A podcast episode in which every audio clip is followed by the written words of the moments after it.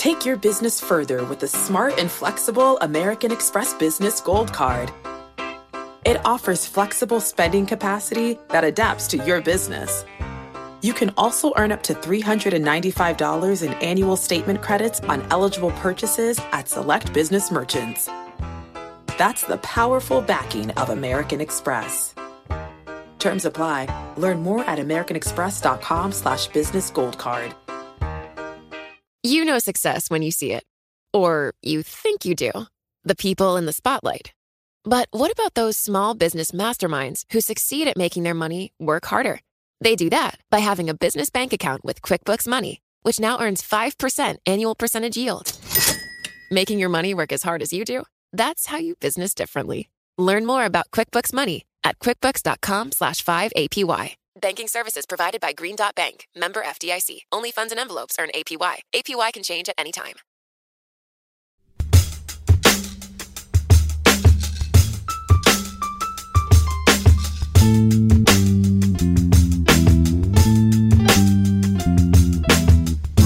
Hello, and welcome to What Goes Up, a Bloomberg Weekly Markets podcast.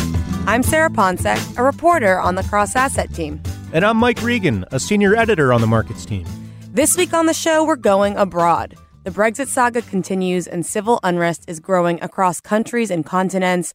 What does that mean for markets? We'll also talk credit and we'll discuss whether or not some cracks are actually starting to emerge. And of course, speaking of cracks, we'll talk about the craziest things we saw in markets this week. Uh, I see what you did there. You see what I did there? That was good. Okay, I'm glad someone saw it. but Sarah, as you said, uh, we're going to take a look abroad for much of uh, today's program. I also do want to get sort of a, a temperature check on the U.S. stock market. And luckily for us, our first guest is a guy who can speak with authority on all of these uh, subjects uh, as a expatriate uh, Brit, as a uh, expert of LatAm markets uh, from spending some time in uh, Mexico City for the Financial Times. The only thing missing this week is a Red Sox uh, appearance in the World Series to make him the Oh. absolutely perfect guest for this week. And I hate to rub that in, but John Authers, welcome to the show. We can live with it. It's a, it, we- we're not like Yankee fans who need, you know, who need a, the championship every year to gonna- justify their existence. I, gonna- I'm very happy to live in the uh, the uh, aura of last year. That's fine by me. As a Phillies fan, I'll take once a, one a century. Once a century. Yeah. Okay, right. That was John's way of rubbing the rough Yankees loss in. yes. That's right. you And so- caught what I did there. she catches everything. You can't get anything past Sarah. Also joining us hmm. this week. Now, Sarah, let me introduce this guest by saying I, I'm thinking back to 2016. There was a lot of concern about the so called turn in the credit cycle. And as a guy who's covered stock markets for way too long, I can tell you stock market people get very nervous when they hear about a potential turn in the credit market. I think the thinking is that fixed income investors are a little bit smarter than your average A little bit. stock trader. they see things coming down the pike. But anyway, Lisa Abramowicz and I at the time wrote a, a column for what was Gadfly then. It's now part of Bloomberg Opinion. But we made the quip in the beginning that uh, maybe we'll both be in retirement homes when this credit cycle finally turns. I got to say, it might be time to call the retirement home. Get me some some slacks with the elastic waistband and uh, I don't know a nice easy boy because I read something You're making today. everyone nervous. I'm making them nervous. It's drama. I read something this week that makes me once again wonder: Is the credit cycle turning? Dun dun dun. But to help us get through that, we're happy to have a first timer on the show, a long time listener, I hope. Molly Smith from the credit team. Welcome to What Goes Up. Don't get those pants just yet. You're good. Oh, the credit cycle is, uh, you know, those baseball fans out there want to say is uh, in its ninth, tenth, whatever inning we're talking about. So uh, we're we're just gonna keep on rolling. extra this, is, innings. this is DiMaggio's streak, is it? okay. But John, before we go abroad, I do want to start with you and Yeah. just sort of get your sort of thirty thousand foot view of the U.S. stock market right now. I know you were a little bearish uh, this year based on valuations. Uh, but I, I feel like you're sort of coming around to the bull case a little bit. Uh, walk us through how you're looking That's at this. that's that's that's questionable. I, I, I, I've been uh, I've been too I've been too incorrectly bearish for too long on UK US stocks to uh, to capitulate totally because I know that if I truly capitulate, that will be the moment when we make the peak. You know, th- this is something that all market reporters sort of it's the prayer that you start your day. Lord, do not make me into a contrarian indicator. so. Um, no, I can. I continue to think that in the in the very long term, if you're talking about the the kind of uh, uh, people who read us are most interested in long term asset allocation, it's very very hard to be excited about U.S. stocks because any sensible measurement they are historically expensive, and the only reason they look like a decent buy is that they are relatively cheap compared to bonds and credit. yeah. So um, that continues to be the case. Uh, I think it probably is fair to suggest uh, is that there is just so much negativity, so many genuinely really good reasons, uh, excuses, but also reasons to get the heck out of the stock market.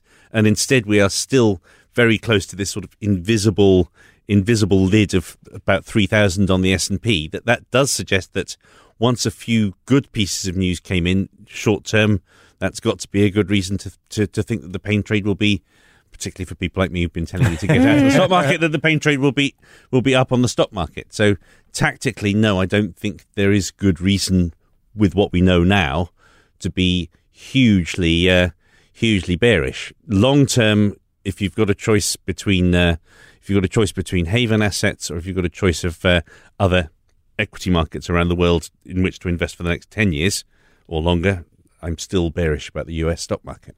John, one investor over at UBS said something to me that really mm. struck me this week. Mm. And he said the pain trade won't just be stocks going up, the pain trade will be a potential rotation. And we've been hearing about this now Yes. for a couple of weeks, and we've started to see some strong performance in the likes of banks and the like of Yes. likes of energy shares.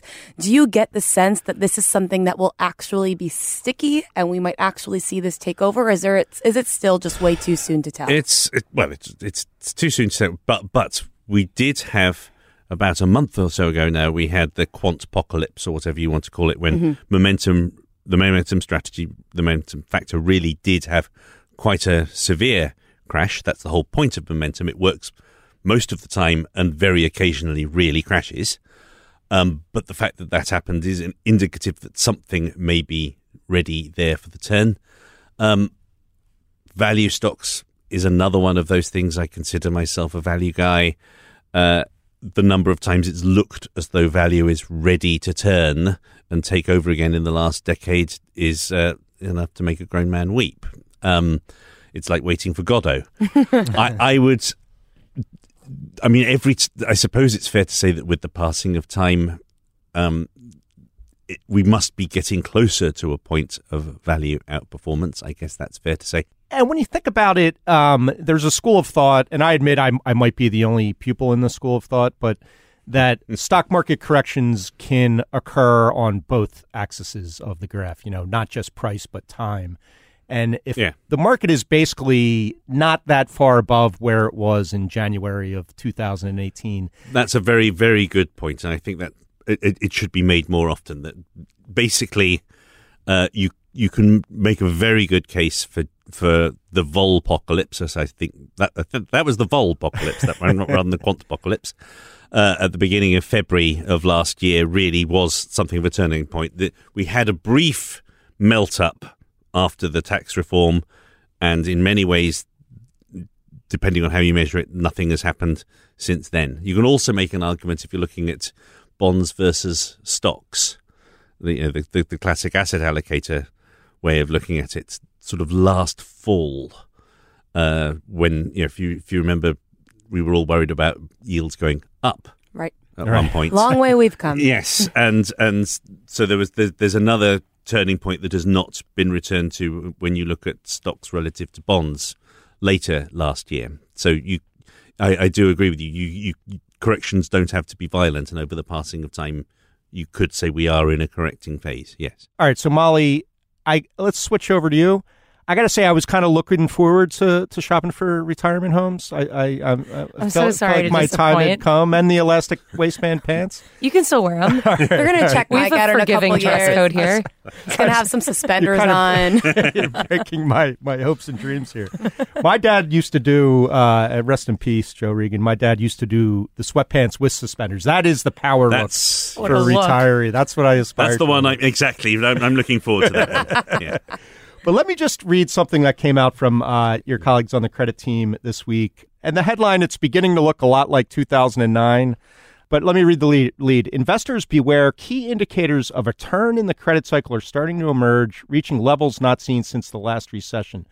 Upgrades of U.S. companies in high yield markets are trailing downgrades by the most since 2009, uh, according to S&P Global Ratings. So it's focusing on the uh, upgrade to downgrade ratio. Um, Molly, obviously, yield spreads are still not screaming uh, anything, any alarm bells um, to the market at all. But what's your sort of overview from sort of the macro perspective of, of the credit markets right now? Yeah, I think when you want to talk about it from a macro perspective, that the more leading indicator would be what are yields telling you, what are spreads telling you, what are market participants who are investing in these products that would then give you these yields and spreads, what are they telling you? Um, and that's not a diss at all to the rating agencies, but they're not putting any of the money into the markets right now, so it's a bit a bit harder to gauge the pulse from that audience uh, alone. So when we're looking at just talking about how does credit feel right now, is this 2009? Is the cycle turning? It's really hard to say that right now. Credit is having a remarkable year in both investment grade and high yield on the corporate bond side. We're up double digits in both asset classes. And if you've held either of those from the beginning of the year, you've I mean, you really haven't had to touch either. You've made a remarkable return from just holding the index in either one. Obviously, there are different exceptions to that, like when you look at leverage loans. That's been a sore spot this year. Obviously, a big part of that stemming from when the Fed has obvi- has reversed course from the end of last year, going from hiking rates to now in a cutting cycle or the or a, a pause at least, and as Jay Powell would describe it. So it's definitely hard to say that this is the turn right now when a a lot of deals are getting done, issuance is still strong, and the flows are looking strong too. So people are still buying these products. like you said, double digit gains in IG, double digit gains in high yield. We've seen double digit gains in stocks if you only use the year to date period. However, we are at a point now where investors seem to be getting testy. For a lot of the credit investors that you speak with, do they seem to be as nervous or jittery or are they still feeling pretty good?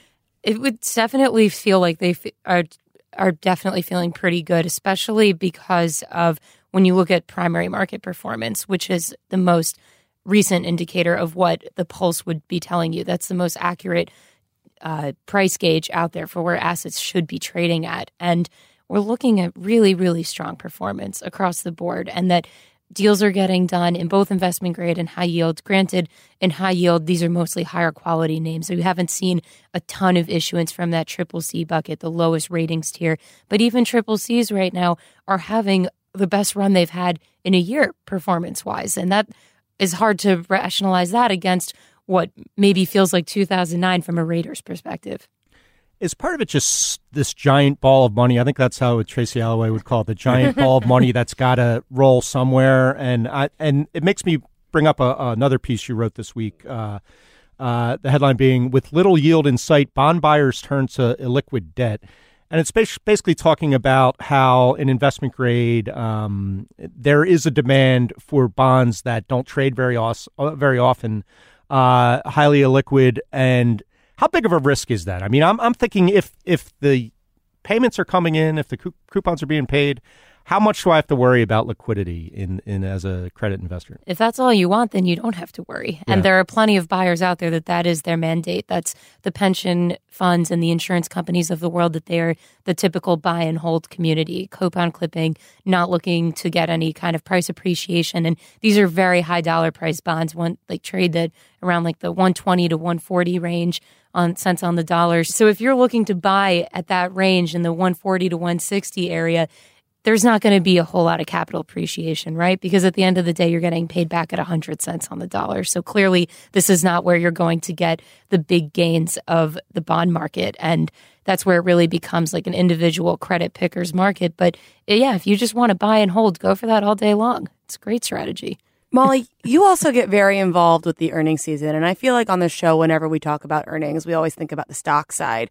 But you've been very involved in the coverage of Tesla, which did post a surprise profit uh, gain for the last quarter. Also, Ford, which lowered its full year forecast. What have really been the standouts? And from the credit side, what have you learned? Yeah, so those were the big ones, especially auto earnings uh, this week. That it's uh, I, I, think we focus on Tesla a lot for pretty obvious reasons, right? It's a pretty flashy company in every sense of the word, has a pretty flashy guy running it. So when the, the thing is that from a bond perspective, it's I feel like it getting increasingly less of a credit story. It's it, Tesla is not at all like a massive name in the high yield index and it's hardly a bellwether of where to sense like how high how people feel about the high yield market. Um, but gr- granted even saying all that like looking at tesla specifically this really is a great sign for the company and that this is uh, to see that they're posting now more p- quarters of positive free cash flow. We're wondering when are they going to finally get to being sustainably profitable i hold my breath in saying we could be there because certainly we felt this way a year ago and that didn't turn out to be the case but it's looking better this time around. And for ford unfortunately um, this is where you might say to start to say is this 2005 all over again when the automakers preceded the ultimate the financial crisis and a few years later? So with Ford, it's a very different story, and GM could tell you the same thing that the growth overseas is certainly challenging. And I'm sure we talk about this on the show all the time about the macro challenges in China and Europe and those markets. And it's not the best time to be buying a car right now. And that's where Ford is struggling, has been going on this multi year restructuring plan, and is increasingly looking like they're going to get another downgrade. Don't cancel my sweatpant order just yet, John.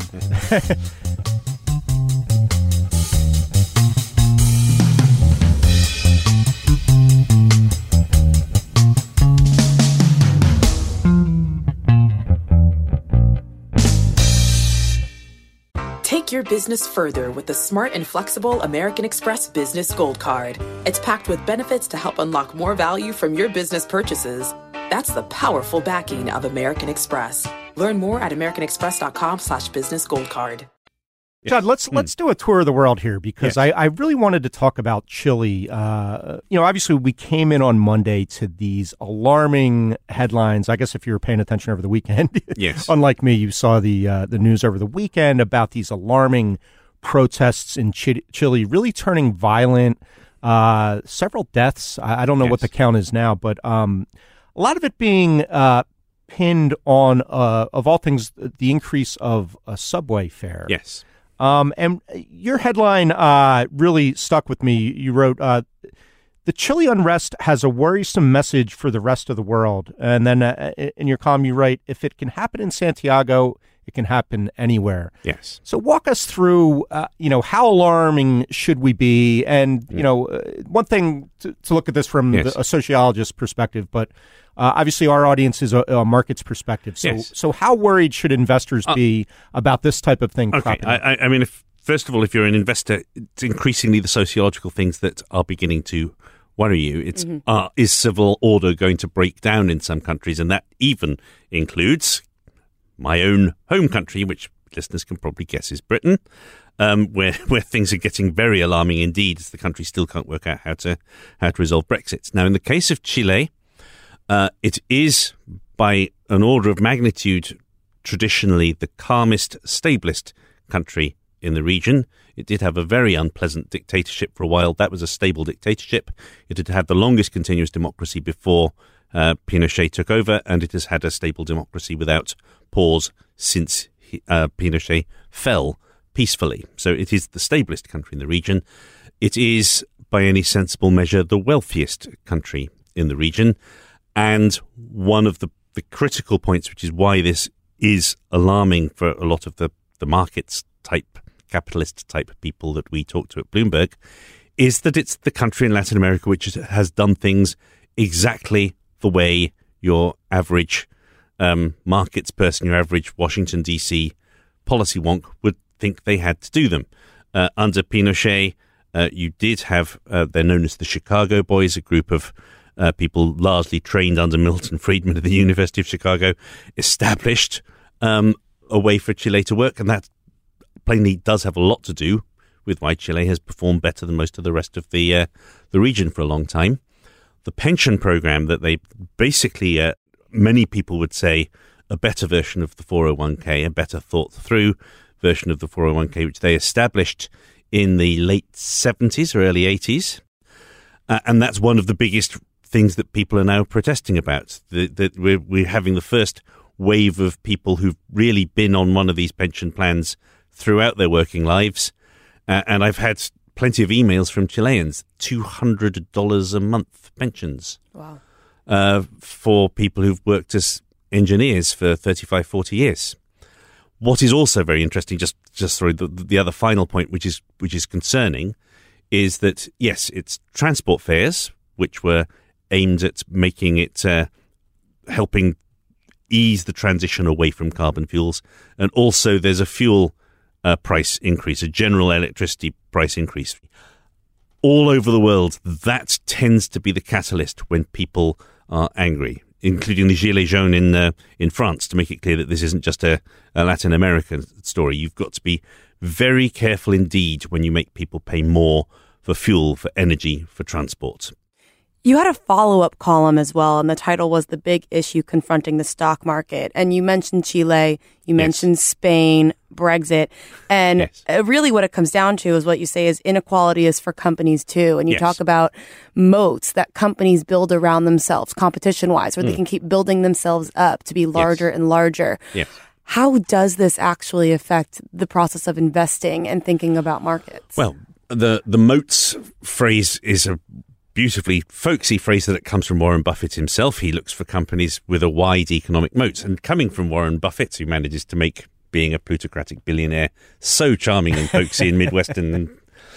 Uh, it sounds really cool, but when you think about it, actually, when you when you say you're building an economic moat around your company, what you mean is you're ruthlessly exploiting uh, its whatever monopoly power it has and in, entrenching it in a way that you can rip off people for more than you otherwise would be able to rip them off. Um, and uh, that has been a process that has been rewarded. This comes back to the long term bear case for the US stock market. Uh, if you look at um, the price to book multiples that people will pay uh, on the biggest five companies in each sector compared to the rest of the markets. I don't have the numbers in front of me, but it's like double. Um, and if you look at the um, uh, profitability of the biggest companies compared to all the rest, again, it's quite startling. The big get bigger, get more profitable, uh, and the rest are left uh, nowhere or very you know, very little to do. The other interesting thing, which might come back to some of the points that, that Molly was making, there there is an interesting debate whether this is about exploiting monopoly power or whether it's about exploiting the ability to leverage yourself up seriously to the hilt. Mm-hmm. Um, because the leverage uh, by all the sensible measures, debt to EBITDA or whatever, uh, is of the biggest companies in each sector is again off the top of my head of an order of double the typical leverage for everybody else. That's wow. um, the leverage we're seeing in the economy is largely these huge, well protected companies, and that then leads policy question, which you don't need to be Elizabeth Warren to think there might be a very good case for splitting some of these companies up. But does that then begin to become the moment when actually the amount of credit we've extended gets very nervous because right. we've extended them to these companies that we've allowed to get so big they rip us off. And once we no longer let them rip us off, they might also not be able to repay their debt. But we're still extending to them, so yes. it seems that like that, that, that, we haven't reached. So that. maybe we'd better let them keep ripping us off, or otherwise keep yes. on doing it. Yeah, sure. Right. Let's keep giving them money. It's so cheap. Why not? Everybody's so happy. And I mean, exactly what Mike had said before. Hmm. There's just this giant pile of money. Where's it going to go? And you have I'm sure we hammer ever we hammer this all the time. It's the negative yields in Europe and in hmm. Asia. And where else are you going to park your money and expect to generate some sort of a reliable return? And right now, that's U.S. fixed income and particularly credit that is that is really proving to be that place.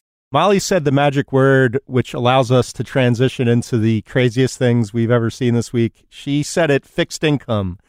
And we got a call into the Bloomberg What Goes Up podcast hotline from our own Felice Maranz uh, with a very interesting, craziest thing regarding fixed income. Let's give a listen. Almost nobody knows what fixed income is. That's according to a Bank of New York Mellon survey of about 2,000 people. It turns out that only 8% of those people could define the term fixed income. It's even crazier if you think about a broader group of people, say people who were unwilling to fill out an online survey about investing. Maybe the percentage of people who know what fixed income is is actually a lot lower. My only question I wonder if the people who answered fixed income is an investment that pays you a positive yield, if they were ruled in- incorrect. Maybe that's Okay. maybe that's maybe that explains the, The people survey. were really just confused if When I they're truly positive. or Felice had sent me this survey, and you know, it kind of honestly, I I'm embarrassed to say this now that I am a fixed income reporter, and I took a fixed income class in college, and left that class not really knowing what fixed income was. but That's a really that's hard on, on the part of the teacher. Then I, the, the guy actually was um, a Moody's officer during the financial crisis, so maybe that's has something to do with it. But um, I, I have thankfully learned since what fixed income is. Good to and, know. Yeah, feels good to know what it is. And as a reminder, if you want to call in and let us know the craziest things that you guys have seen in markets or ask us any questions, let us know what you're up to, what you're thinking about markets, feel free to give us a call. That number is 646 324 3490. And we may even play your message on the show. All right, I guess I'll I'll try to top that. I don't know if I can top that. That's pretty good. Uh, but on Thursday, the so many people in the markets suddenly became fixated on a speech by Vice President Mike Pence about China because there there was concerns that he would say something offensive and, and blow up the whole trade discussion. Um, so my craziest thing of the week is that people in markets actually paid attention to a speech by the vice president, any vice president. John, do you ever remember traders watching a speech by a vice president? No. the last time Mike Pence gave a speech, Oh, yeah. Okay. What was Right. that? When was that one? or he was supposed to give a speech and it was highly critical of China. Where he was supposed to. That's yeah. He it got canceled, Okay. and then it postponed to this. So same speech, different Biden's day. got That was lot the market paying these days. attention to a vice president not giving a speech, which Right, really right. is. Uh, that's Really? even crazier. That's even crazier. I think I got one. Okay. So, uh, speaking after uh, the t- Tesla earnings this week, I was looking to a convertible bond maturity they have due next week, and in the past, this has been. Uh, I don't want to say one of the highlights of my year, but certainly something that we look forward to to see like will Tesla be able to make this? It's always a question. There's always a bit of skepticism leading up to these and I looked at it this week and like, man, like they've got a record amount of cash on the balance sheet. I almost started to write the headline Tesla's convertible bond a drop in the bucket compared to record cash pile. wow. I never thought I'd see myself write that. About It- it- Tesla? It, didn't make it to the print, but I thought it.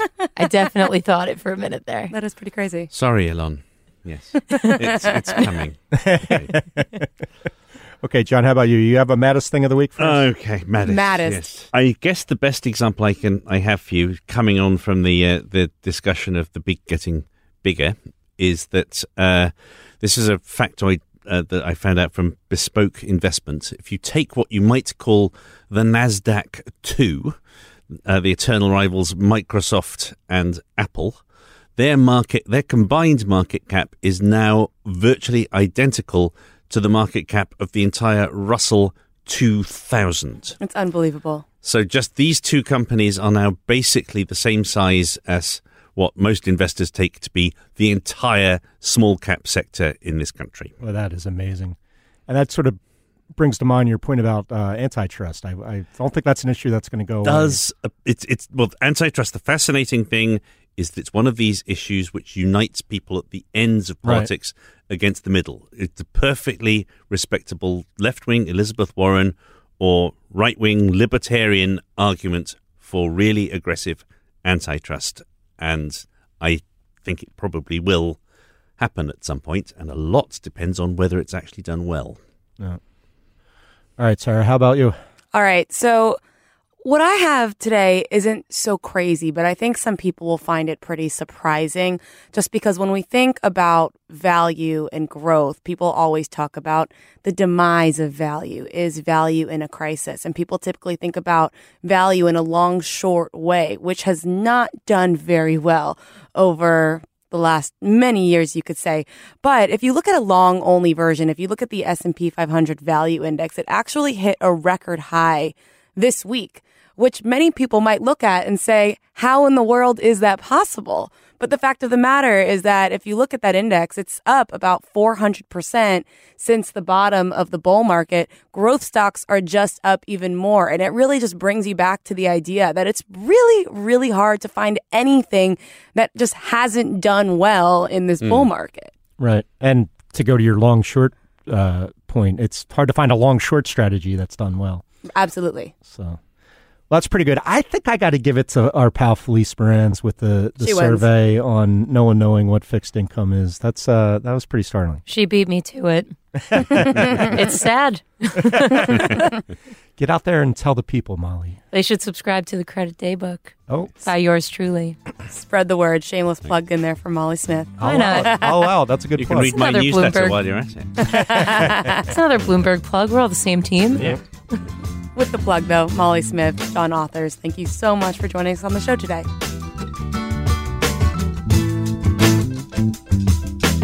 What Goes Up will be back next week. Until then, you can find us on the Bloomberg Terminal, website, and app, or wherever you get your podcasts. We'd love it if you took the time to rate and review the show on Apple Podcasts so more listeners can find us. And you can find us on Twitter. Follow me at, at Sarah Ponczek. Mike is at Reganonymous. Our guest, John Authers, is at John Authers, and Molly Smith is at Molly Smith News. You can also follow Bloomberg Podcasts at Podcasts. What Goes Up is produced by Topher Forhecz. The head of Bloomberg Podcast is Francesca Levy. Thanks for listening. See you next time.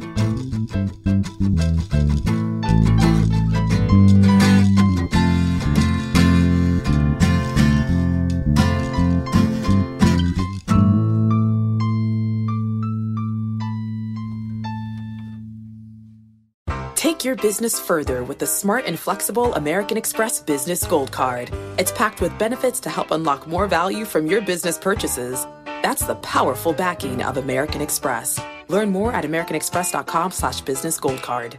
The countdown has begun. From May 14th to 16th, a thousand global leaders will gather in Doha for the Qatar Economic Forum powered by Bloomberg.